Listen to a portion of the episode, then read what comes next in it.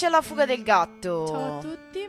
Oggi domenica 10 dicembre le 18 più o meno e però in realtà eh, quella che state per ascoltare è una replica. Sì, perché è una replica della puntata che sarebbe dovuta andare in onda. eh, Originariamente il originariamente 26 sì, novembre. fa, ma per problemi tecnici del Wombat ehm, andrà in onda oggi, che tanto non è stata messa in podcast, quindi poi verrà messa in replica in podcast. Sì, abbiamo avuto una serie di sfighe concatenate. Prima non, non- non ci andava in replica, poi non ci andava in diretta, poi non ci andava Poi manco in podcast. niente. Una tragedia. Quindi, secondo noi, abbiamo fatto due calcoli. Abbiamo deciso che l'hanno ascoltata in tre. Esatto. E quindi Due siamo noi. due probabilmente la noi. E quindi ora ve, le- ve la ribeccate, anche perché la prima puntata di un ciclo dedicato a Shakespeare ci sembrava brutto che la prima eh, non l'avesse ascoltata nessuno e quindi ve la riproponiamo. Sì, Shakespeare in musica e buon ascolto. Shakespeare in Love. Magari.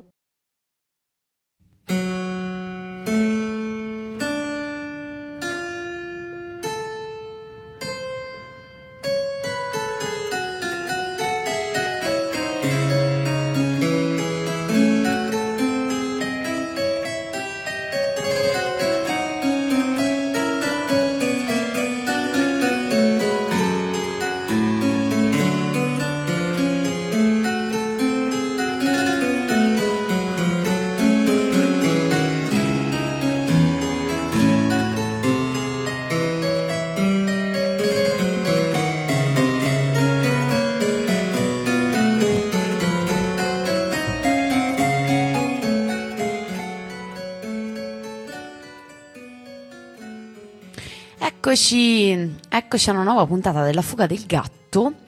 E oggi microfoni altissimi, chi c'era prima di noi in regia ha lasciato dei microfoni super pompati, quindi sentirete la nostra voce in, um, proprio fino alla Cina, fino all'Eurasia. Fino all'infinito ed oltre. Per me va bene perché di solito sempre in una caverna, quindi se è super Mm, alto. direi perfetto. allora per me va bene. Insomma, siete sfori, ma io.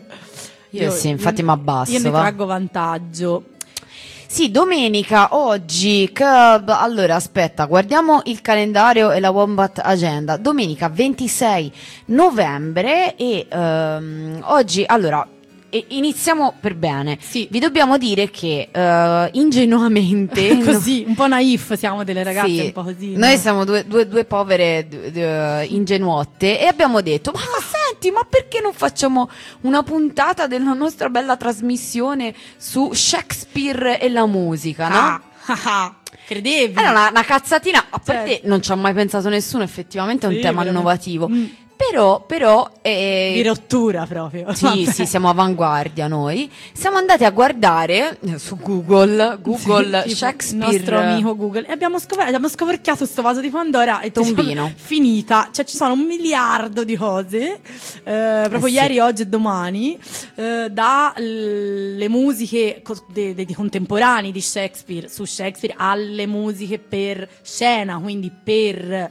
eh, proprio gli spettacoli, a quelle ispirate a ai balletti ispirati alle, alle- alle- alle tragedie, alle commedie, ai leader, de- c'è tutto un archivio di leader, eh, leader, scusate, ho sbagliato Ma che parola. poi è strano perché era un minore. comunque. Sì, strano. Insomma, eh, ci siamo stupite così noi nella nostra ingenuità che ci fosse questa quantità di, di sterminata di opere dedicate appunto a Shakespeare. Piaceva. E allora abbiamo deciso che si inaugura un ciclo. Cioè Eh noi sì. abbiamo i cicli. Così No, abbiamo detto va bene, Vabbè. ok, si fa una puntata, no. No. Si fa due puntate, mm, Non basta. Tre, mm, Allora- faremo un ciclo. Beccatevi sto Mm, ciclo. Questo ciclo e la fuga di Shakespeare si chiamerà Sì. così questo ciclo. Che, che Shakespeare che fugge da noi. Da noi, esatto. E quindi il ciclo La fuga di Shakespeare, eh, puntata 001, si inaugura oggi e questa è solo la punta dell'iceberg. Solo l'inizio. Sappiatelo, sappiatelo.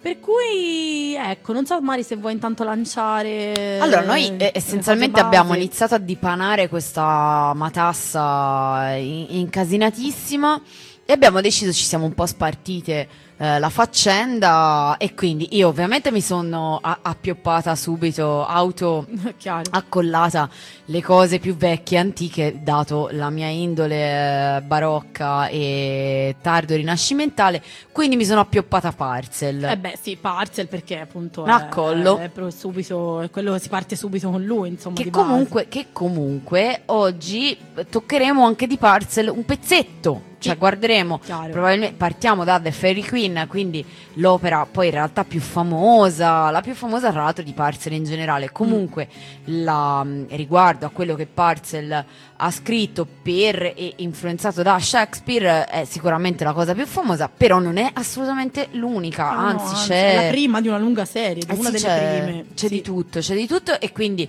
anche qui partiamo da questo, ma poi prossimamente aggiungeremo altri pezzetti anche Sì. riguardo a Parcel. Te invece ti sei appioppata, tutto il resto. accollata altro. Sì, perché appunto ho scoperto così, proprio facendo delle ricerche, già, già me lo immaginavo, però non mi immaginavo sinceramente, non sapevo, alcune sono famose, alcune meno, però insomma, che l'influenza di Shakespeare sulla musica è cominciata in realtà appunto quasi subito, cioè quasi a lui contemporanea, eh, non appena si rappresentarono i suoi lavori a Londra.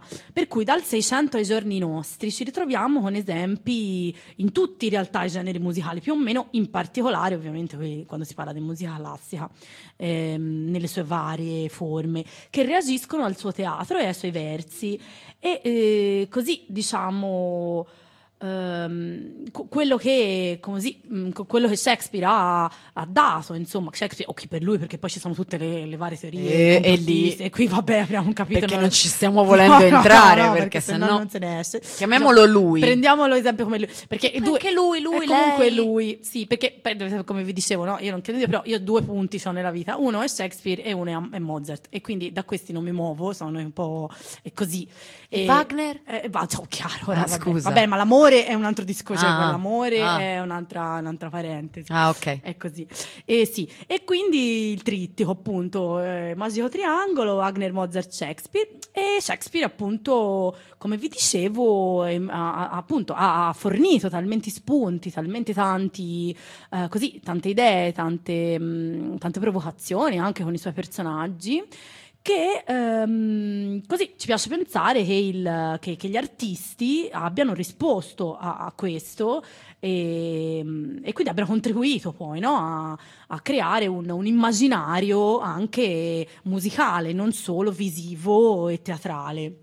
Le cose poi vanno mol- molto di pari passo perché ovviamente spesso le- sia le opere di Shakespeare eh, quando venivano messe in atto che via via nel tempo era- sono, so- sono accompagnate da parti musicali, tra l'altro, quindi eh, nel, nel proprio previsto, nella, così, nello ehm, eh, spesso nel lavoro e quindi eh, Si prestavano. si prestavano già. Beh, tra l'altro a me viene da dire così en Sì. passant in maniera piuttosto grezza che comunque sia Shakespeare è un, un- classico, classico nel senso proprio come i greci e i latini, Eh, rimane- cioè nel senso che certo. effettivamente è un qualcosa le sue opere che possono essere ehm, viste, applicate e, e affondate in qualsiasi epoca, per cui non è un caso se Shakespeare è arrivato fino a noi praticamente intatto, Sì, perché è un infatti. po' universale e quindi Vabbè. è chiaro che anche la musica, qualsiasi musica di qualsiasi periodo storico, vede in Shakespeare una fonte di, di ispirazione,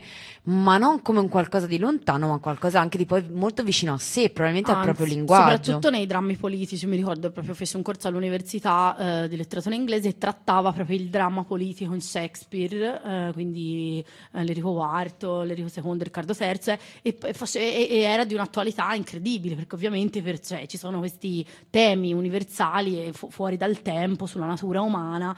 Ehm, che cosa rende Shakespeare nostro contemporaneo? Infatti, ho trovato questo saggio di questa professoressa inglese che dice proprio che eh, Shakespeare cerca di indagare le grandi questioni della sua epoca. no? Allora il teatro non si trovava diciamo, al centro de- della scena culturale, ma ai margini. Eh. Il suo era un teatro radicale, tra virgolette, perché poneva degli interrogativi eh, per cui su questioni politiche, per esempio, sfru- si sfruttava il palcoscenico come spazio di dibattito. Ed è così che oggi reagiamo al teatro di Shakespeare, perché lui trattava appunto questioni di, che sono tuttora rilevanti, come tutti i grandi geni, pone delle questioni che sono poi, eh, che, che, appunto, che, che, non si perdono nel tempo, ma che rimangono, l'identità, l'etnia, la razza, eh, il potere, il, la mancanza o insomma le, le, questioni legate al potere, a monarchia, allo Stato, il sentimento.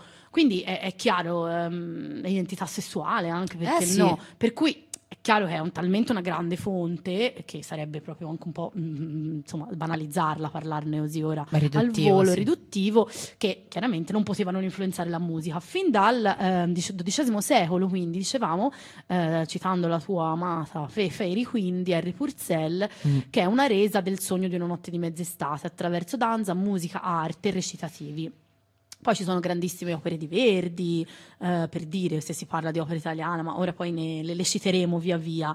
Um, comunque, in, in, generale, appunto, um, ecco, si arriva quasi fino al, cioè, si arriva al XX secolo, eh, perché si arriva a Britain a, con, con, una versione del Sogno Notte e Mezz'estate, a Berio addirittura. Beh sì, e mi, con... mi, sento di aggiungere, se ci vogliamo attenere alla musica classica cosiddetta, mm. perché sennò anche nella musica non classica ah, beh, certo. si apre un altro no, mondo. Ora si stava parlando soltanto di musica classica, se no veramente ciaone. E ve lo fate da solo, esatto, ecco la ricerca, certo guardatevela eh, da soli. Ehm, quindi ecco, gli Shakespeare musicali eh, sono un po' in dialogo costante tra loro, scriveva appunto questa, questa, fonte che ho trovato, e al contempo con i drammi shakespeariani, perché appunto gli, gli artisti si sono ispirati anche a vicenda, cioè prendendo da Shakespeare, poi si sono un po' risposti a vicenda, appunto Britten ha fatto la versione del Sogno Notte di Mezz'estate contemporanea, perché Mendelssohn aveva già fatto la versione, e che sentiremo oggi, del Sogno Notte di Mezz'estate, e via e via. Quindi si rispondono tra di loro e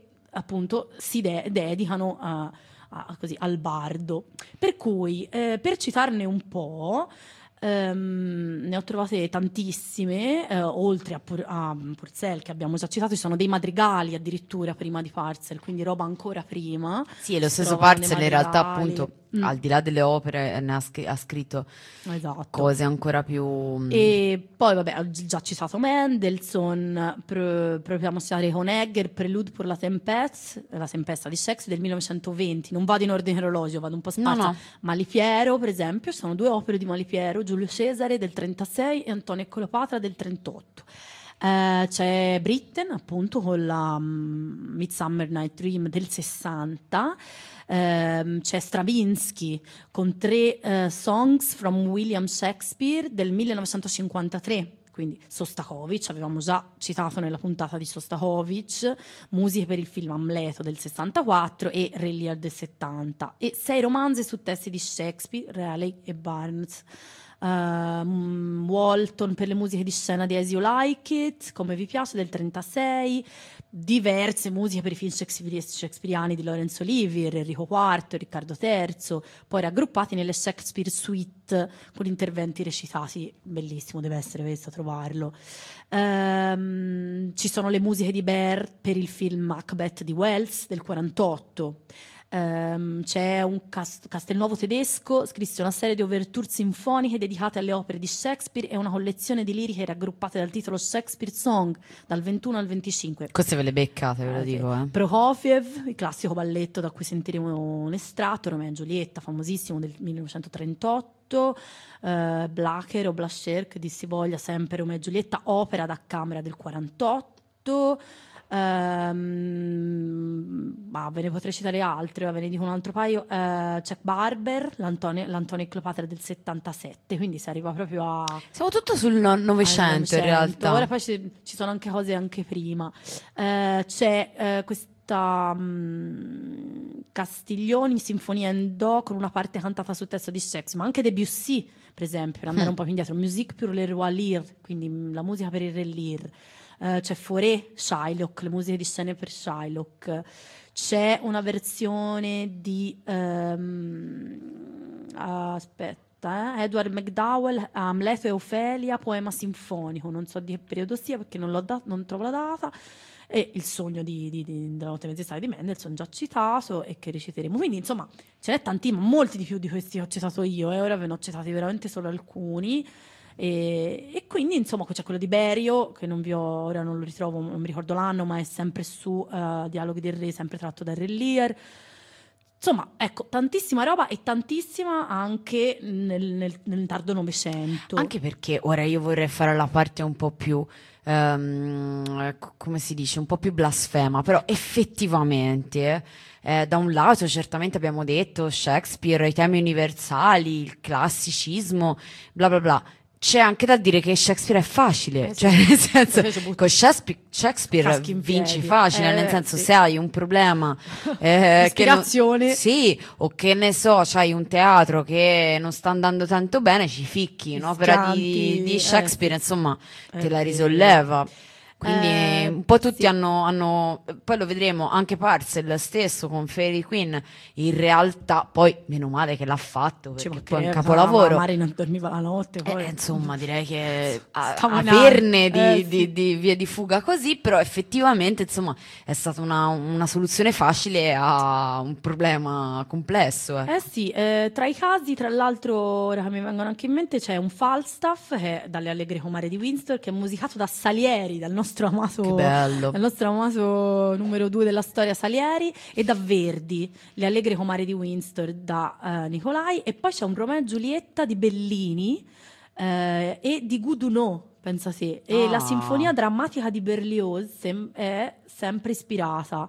Uh, a, a, Shakespeare, il poema sinfonico di Tchaikovsky, sempre ispirato a Romeo e Giulietta, e, e vabbè, il, il, già citato balletto di Prokofiev. Um, c'è un poema sinfonico di Liszt eh, ispirato a Shakespeare e persino un'opera, eh, che l'avevo detto, di Mercadante. Quindi ecco, eh, c'è addirittura una teoria che dice che la, una sinfonia di Beethoven mi sembra...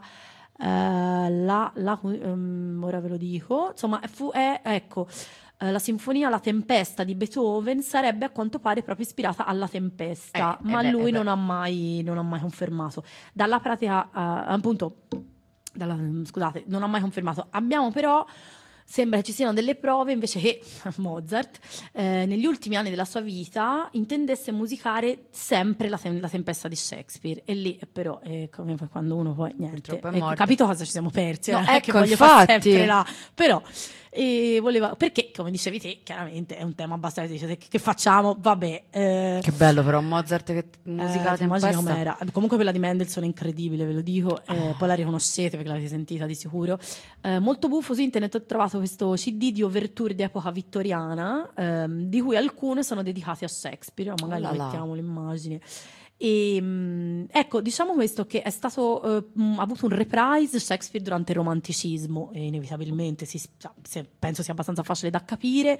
Leggevo appunto che c'è stata una, una, ripresa nel romanticismo, probabilmente perché era ripreso anche a teatro molto e quindi eh, avendo questo momento di reprise al teatro, poi anche i, i, musicisti romantici, diciamo, e infatti tra quelli che vi ho citato ce ne sono molti. Tra l'altro è molto... Eh... E poi nel Novecento.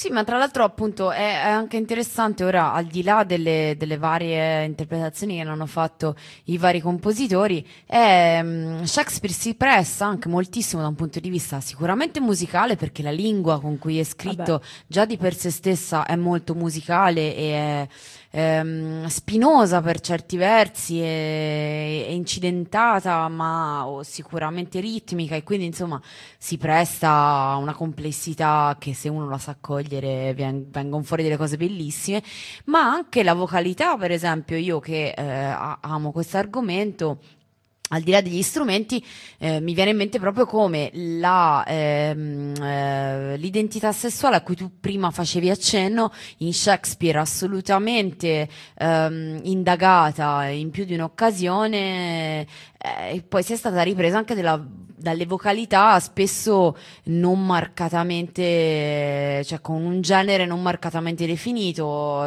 tant'è che controtenori, eh, e, mh, mm, donne che facevano le parti degli uomini, uomini che facevano le parti degli, delle donne, bambini con voci bianche, cioè sono stati usati molti escamotage che hanno reso il tutto molto più furbetto e insomma hanno colto Beh, lo spirito. Chiaro, è una cosa molto giusta, hai detto, e oltretutto pensiamo che, che Shakespeare nasce già così, perché come ben sapete eh, eh, non so se forse tutti non lo sanno, ma insomma, si sa che le parti maschili erano interpre- le parti femminili erano interpretate da donne nel teatro elisabettiano perché era vietato alle donne recitare e quindi eh, già nasce, nasce, buffa questa cosa perché lui ha scritto alcune tra le, più, tra le più belle, tra le più sensibili, tra le più profonde ritratti di donna, se si chiaramente si pensa all'epoca in cui era, insomma, Um, e però sono, erano recitate in origine da uomini.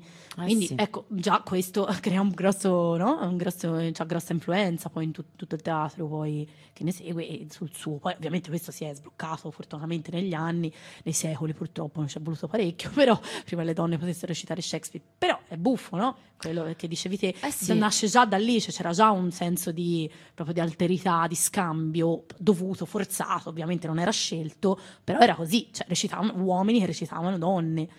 Eh, insomma, eh, anche questo sarebbe interessante. Folletti, creature che non avevano sesso, eh, sì, soprattutto in quelle, più, in quelle, più, pastorali, appunto come il sogno della notte esatto.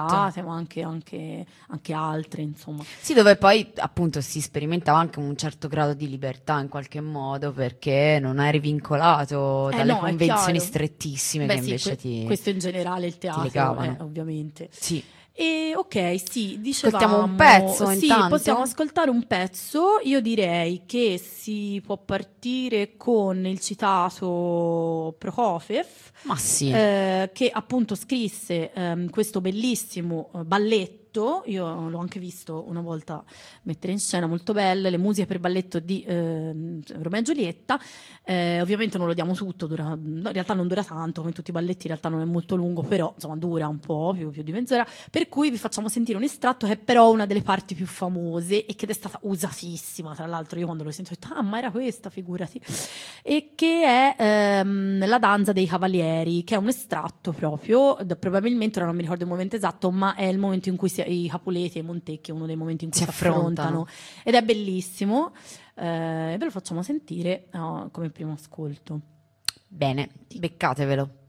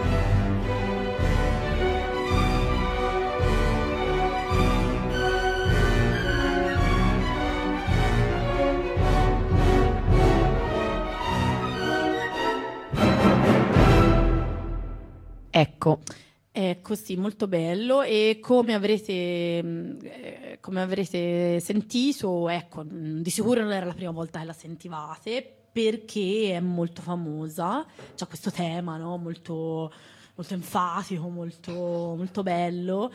eh, un po' perché vabbè è per balletto, quindi chiaramente serve a sostenere. Eh, se deve anche- ballà. È, è chiaro. E un po' perché proprio è. Vabbè, poi i russi sono così, e quelli sono drammatici. E qui vorrei fare una piccola dedica a Margherita perché suo- nel suo bellissimo spettacolo di Burattini eh, usa questo pezzo per, per una scena, è molto bello. E Li possiamo citare i burattini? sì, certo. Chiamiamoli col loro I nome. Fratelli Applausi, lo spettacolo di Fratelli Applausi, che è un bellissimo spettacolo di, di teatro di figura per bambini e non, in cui a un certo punto uno dei personaggi si trova sperduto in una barchetta sui marosi che lo sballottano di qua e di là e c'è questa musica in sottofondo, molto bella. Quindi questo No, è- perché volevo fare della eh, pubblicità sì, delle sì, cose belle. Fratelli Applausi, un bellissimo spettacolo.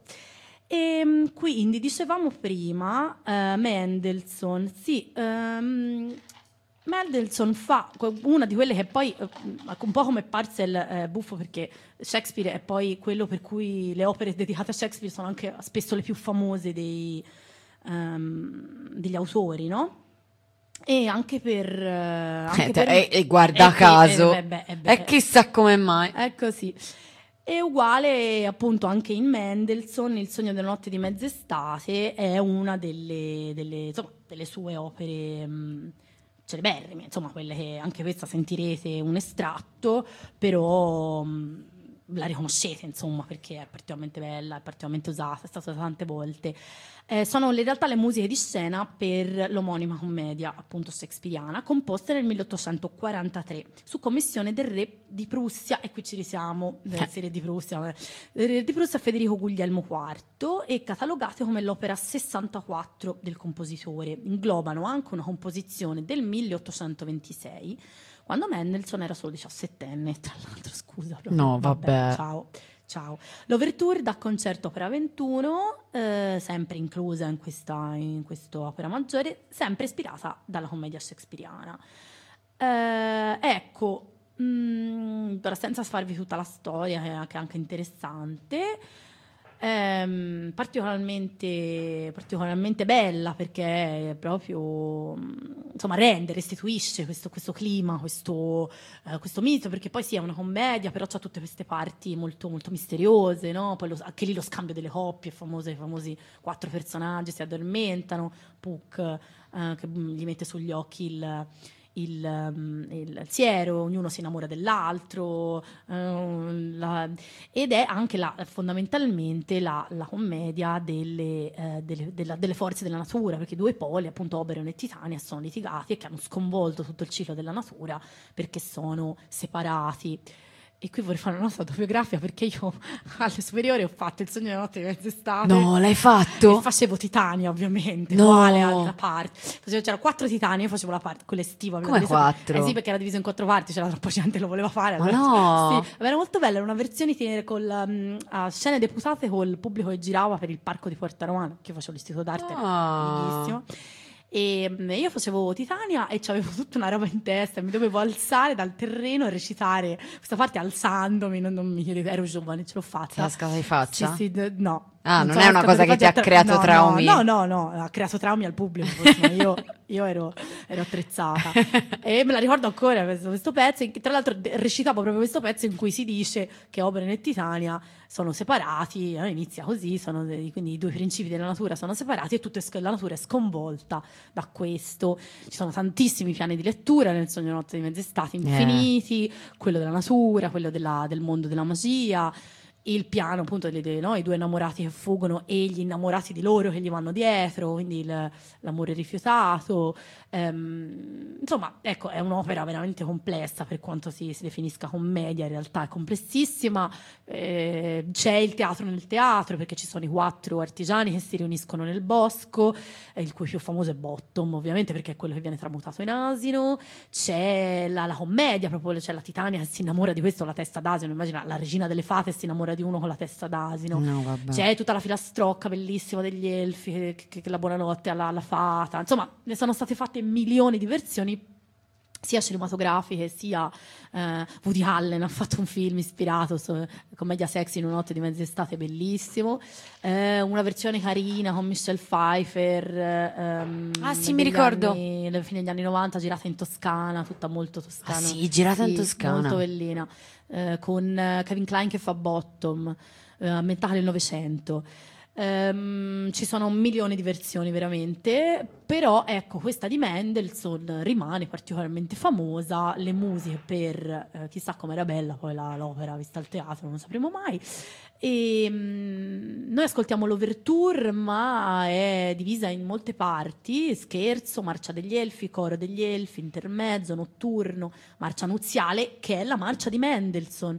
Perché quasi mi scordavo di dire che Mendelssohn è rimasto famoso per la marcia dei, Eh, certo. è la famosa marcia dei, che si sente a tutti i matrimoni. Che, Sono che- due. che- che voi l'avrete sentito. Una è Lohengrin di Wagner, ma quella più famosa è quella di Mendelssohn. Ah, sono due vero. le marce per i matrimoni. Ora io sono stonatissima, lo dovresti fare te. Ah, rappara, vappapara, Questa è. Mendelssohn. Questa è me. E l'altra eh, com'è? oddio? è, è molto famosa, anche l'altra è quella, quella è Lohengrin. Sì, sì. Ah, quella lì. Na, na, na, Io non vado a un matrimonio, penso da è Lohengrin. 20 anni, quindi Poi non me lo matrimoni che andiamo noi, queste cose non ci sono. No. Quella lì credo che sia Lohengrin. Questa Sì, il matrimonio invece- dove andiamo noi c'è manciare di riso con i Eh sassi sì, dentro. Teste e- dei fricchettoni, vabbè, Insulti. Sì, bestemmie. Esatto. Vabbè. Per cui ehm, di base eh, buffo perché lui rimane famoso la marcia di Mendelssohn e la marcia si sente in tutti i film, in tutti, soprattutto nelle- nei matrimoni italiani, perché è usata molto in Italia, perché loro in Europa usano quella di Lohengrin, a volte usano Bach. Ma in generale non mi chiedere perché sono così fermata, non lo so. No, infatti non Però vogliamo non- no, indagare. non lo so, mm, compulsioni. Però ecco, lui rima- ri- tutti si ricordano di Mensol, di, di, no, di scusami, lapsus, Di che è morto Charles. in questi giorni, grande, tra l'altro, scusate, grande lapsus. Povero Mendelssohn, tutti si ricordano di Mendelssohn per la marcia nuziale, o meglio, tutti si ricordano la marcia nuziale, che in realtà è parte di quest'opera qui. Eh. di quest'opera qui. Chiaramente, come si sente nell'opera, non è scrausa come si sente in chiesa, fatta con l'organo, ma è molto più bella. Così come il mio amato Wagner, quella di Lo- la marcia di Lohengrin è molto più bella di come si sente Della vecchina che suona. al pianoforte e che vogliamo fare. Però tutti si dicono, ah, questa è la marcia dei matrimoni. Eh. E poi ta ta ta ta ta ta ta, è quella lì, è quella, è quella lì. Va bene. E Cioè, come rovinare per tutto, sempre una musica. Esatto, esatto. Comunque è una parte, la marcia. E poi c'è il prologo, marcia funebre, ehm, insomma, e altre parti. Noi ci sentiamo l'overture che contiene già ehm, i temi, come spesso, come abbiamo, che se ve lo ricordate, abbiamo fatto la puntata sulle overture, eh, che contiene già molti dei temi principali che ritorneranno poi durante l'opera, è bellissima. E quindi opera 61, eh, qui in una versione della London Symphony Orchestra eh, diretta da Abbado, non, non so di che anno però, e ci ascoltiamo appunto l'overture della eh, Sogno Notte di Mezz'estate di Mendelssohn. Eccola qua.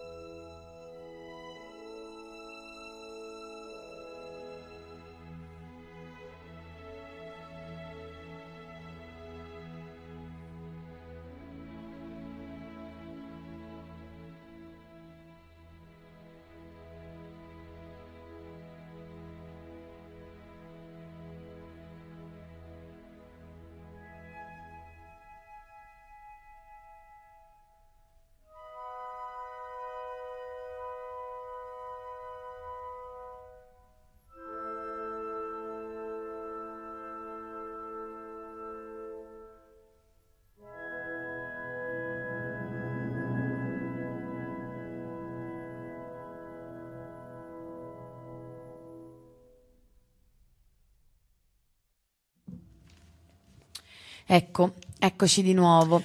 Ora è arrivato il momento di Parcel, Eh del mio amico sì. Henry. Ci tocca. Harry Parcel. Eh, allora, in realtà, no, veramente, su Harry Parcel io avrei da eh, aprire un tombino calmi, e sì. parlarne per ore. Eh, ognuno ha le sue. Eh sì, ce l'ho perché a me è veramente un, un mio mostro sacro. Però, però rimando questa narrazione a un'altra puntata perché sennò veramente sarebbe troppo lunga, vi te direi. Quindi io oggi vorrei parlarvi soltanto veramente in maniera veloce e mm, eh, così proprio telegrafica di The Fairy Queen che è eh, il, mm, poi il pezzo che, che, mm, da, mm, da- l'opera da cui trarremo l'ultimo ascolto E che di- ci ha dato lo spunto poi, perché ovviamente è la prima a cui uno pensa quando pensa a Shakespeare. Eh sì, ma tra l'altro veramente ce ne sarebbe mille anche soltanto di, di Parcel, perché poi insomma non era contemporaneo, ma siamo lì. mm, Eh, beh. Lo vedremo, eh, in realtà Poco The dopo. Fairy Queen è, è- stata più o meno scritta cent'anni dopo eh, la, la- la probabile scrittura del- di Un sogno di una notte di mezz'estate di, eh, di Shakespeare. Quindi insomma, eh, vabbè, sì, certo, un po' di anni erano passati, ma non certo come le, le opere successive. E prima di andare con Parcel volevo fare un'altra dedica. Oggi è così, oggi sono tipo Oggi- con veramente la- una tristezza. Ed ecco a voi. Eh, ecco a voi, e perché appunto la, la mia amica Chiara di Londra che ci ascolta, è un- tipo la, la nostra più grande fan tra l'altro, Ma perché lei si scusate, ascolta noi tutti abbiamo- i podcast, poveretta, va al lavoro, fa le scenografie, si ascolta tutti i nostri podcast e poi mi fa pure le recensioni, quindi grande Chiara. No, perché vorrei dire che noi abbiamo degli ascoltatori No, a Londra, in sì, Brasile. noi ci abbiamo a New York. Cioè, non è che siamo la trasmissione che No, ci ha preceduto sull'OI, che voglio dire, da dove l'ascoltano da? Ah, non lo so, non voglio Sesto. sapere da dei Ah, buchi ah. della coscienza umana, Ah. probabilmente. Io, probabilmente qui non ci ascolta nessuno, però Ah. diciamo siamo internazionali. Nemo eh. profeta in patria. Esatto, per cui la voglio dedicare a Chiara perché è una grande amante del teatro, una grande amante di Shakespeare, cioè anche del teatro shakespeariano e, e quindi gliela, gliela dedichiamo perché grazie, perché è veramente un'ascoltatrice fedele e attenta, mi fa anche notare quando eh, ah, c'avevi la gomma quel giorno, ma scavi con la gomma, ti ho sentito, grande. Diciamo Chiara. le cazzate. Eh, no, quindi ecco, meno male ci sei te. Eh sì, e allora The Fairy Queen. Fairy Queen, um, appunto, come già si evince dal titolo, la Eh. regina delle fate è un po' Stavo diversa. parlassi di me, guarda. Ma infatti, Ma- The Fairy- Perché voi non mi avete visto, ma ho le ali, sai, io sto qui con le alucce, co- così. Sì, capito? ci assomigli un Sono po', eh. un po'. Non capisco perché non ti hanno fatto fare la regina delle fate. Tutta da sola, Ma Cioè, infatti- perché ero la regina dei fatti, però hanno diviso la parte in quattro. E a me queste cose, Eh, eh. cioè, a me non è che mi era piaciuta tanto questa cosa, che la parte era divisa in Anche quattro, ve lo devo me. dire. Poi non mi aveva andato manco la primavera, mi andavo l'estate, mi ero messa, mi ero dovuta mettere una specie di sole in testa, No, vabbè. mezza di finta, cioè non è, non è stato bello. Pensa che a me mi hanno fatto fare eh, gli dei gre- la recita sugli dei greci, a me mi è toccato fare la luna perché sono bianca di carnagione, voglio dire. Avevano dovuto truccare perché poi mi avevano capito, mi hanno irretito perché mi disse eh, fai Titania e vai faccio Titania allora sono la prima no, una delle quattro sì vabbè allora però No. triste queste cose sai vincono tutti tristezza cioè No, noi vogliamo No, premiare no, il uno, merito. È chiaro, cioè, Certo. io ero la più brava, tra l'altro. Ma infatti le foto poi di queste cose sono video tutte comunque, tremende. Io no, video. però ho le foto dove ci sono io depressissima, ho proprio la bocca agli angolelli in mamma, vienimi a vedere al teatro, faccio l'albero, capito? Così. Faccio uno dei tanti alberi. Se faccio la regina delle fate, ce ne altre quattro. No, Tristezza. vabbè, Vabbè. Dopo queste lamentazioni Scelte sulla nostra infanzia. Sì, sì. E, e sì, quindi dicevamo The Fairy Queen, come già si vince dal titolo, in realtà la regina delle fate è un pochino, cioè diciamo che eh, Parcel cambia un po' il baricentro del, eh, dell'opera perché eh, Shakespeare con Mid- Midsummer Night's Dream, ovvero la Sogno di una notte di mezz'estate, non è che proprio incentrasse tutto sulla regina delle fate, sì certo, ovviamente era eh, una grande protagonista, ma insomma c'era tutto uno scenario, tutta una molteplicità Chiaro. di personaggi. Tra l'altro, una delle cose che cambiano in- nella rappresentazione di Parcel, proprio nell'opera di Parcel, è che eh, Shakespeare ha pensato, ha elaborato questa opera a partire da un matrimonio. Ehm, perché appunto si trattava di un ehm, probabilmente appunto intorno al 1569 venne scritto Il sogno di una notte di mezz'estate e doveva essere presentata proprio per la prima volta a, e, durante un, un, matrimonio. Quindi da lì l'escamotage, come eh, la, al tempo si usava fare moltissimo, eh, di ambientare le prime parti dell'opera e poi tutto il successivo sviluppo a, proprio alle nozze di questa volta eh, non gli sposi veri probabilmente, ma in questo caso di Teseo e eh, Ippolita. Eh certo, eh, che erano le loro nozze. Ora la regina delle prima. Amazzoni, sì. Però quindi... loro sono due personaggi minori, cioè non si vedono poi. No, era un po' un incipit che dava un po' la scusa al, al, um, all'opera, che però sì. era interessante perché poi l'escamotage appunto usato moltissimo anche successivamente, però in quell'epoca. Diciamo, la festa delle nozze dà il, il contesto a tutti sì, anche perché tu, tu, tu, stesso che stai guardando l'opera sei a una festa di notte, nozze, probabilmente a un banchetto, certo. a un certo punto c'è questa rappresentazione e quindi tu sei dentro l'opera già di per sé. E quindi c'è un appunto l'opera dentro l'opera come dicevi anche tu prima. E quindi in realtà Parcel riprende questo incipit però in realtà mh, toglie completamente il, il centro eh, non, non, si chiamano più Ippolita e Teseo il, mh, i due personaggi ma in realtà diventano Teseo ad esempio diventa un gener- generico duca. Ecco. e il suo, il suo ruolo è completamente ridotto assolutamente. E, Ehm, in realtà The Fairy Queen eh, sposta appunto il baricentro, diventa la, la, cosa importante, diventa il centro della questione, diventa la regina delle fate e mm, molteplici altri personaggi che diventano più centrali. E, ehm, mh, in realtà poi il manoscritto, allora la rappresentazione è stata fatta, cioè la prima di, di Parcel probabilmente è stata fatta nel 1692, il 2 maggio ehm, de, de, de, del 1692 al Queen's Theatre, ma in realtà eh, poi vedremo il manoscritto, cioè poi vedremo adesso lo vediamo perché non c'ho tutta oh, la sera. Lo sentiremo. Eh, il um, primo manoscritto scritto con la partitura dell'opera è andata perduta, come peraltro gran parte del lavoro di Parcel, purtroppo, tra cui alcune cose bellissime, meravigliose, dedicate proprio a, a Shakespeare, come l'Orfeo britannico, ad esempio, mi viene in mente, andate perse, che ne sono state ritrovati solo brandelli, per cui abbiamo solo alcuni assaggi, tra l'altro meravigliosi, di un'opera che purtroppo non, non avremo mai. Qui andò persa la partitura originale del 1692, ne eh, fu ritrovata una nel XX secolo, ora nel 1900, che però in realtà era un rifacimento dell'anno dopo, ehm, salvato sostanzialmente dalle fiamme eh, cioè dalle fiamme, dalle fiamme del tempo, insomma, è Chiaro. tutto che però era un rifacimento, era una eh, ri, ricopiatura dove fra l'altro per esigenze un po' di mercato, diciamo, di teatro dell'epoca, erano state aggiunte delle parti, era stato modificato qualcosa, quindi diciamo che la partitura originaria non ce l'abbiamo e non l'avremo mai. In, um, in realtà però insomma diciamo che la partitura comunque del, del, di un anno dopo più o meno è abbastanza fedele.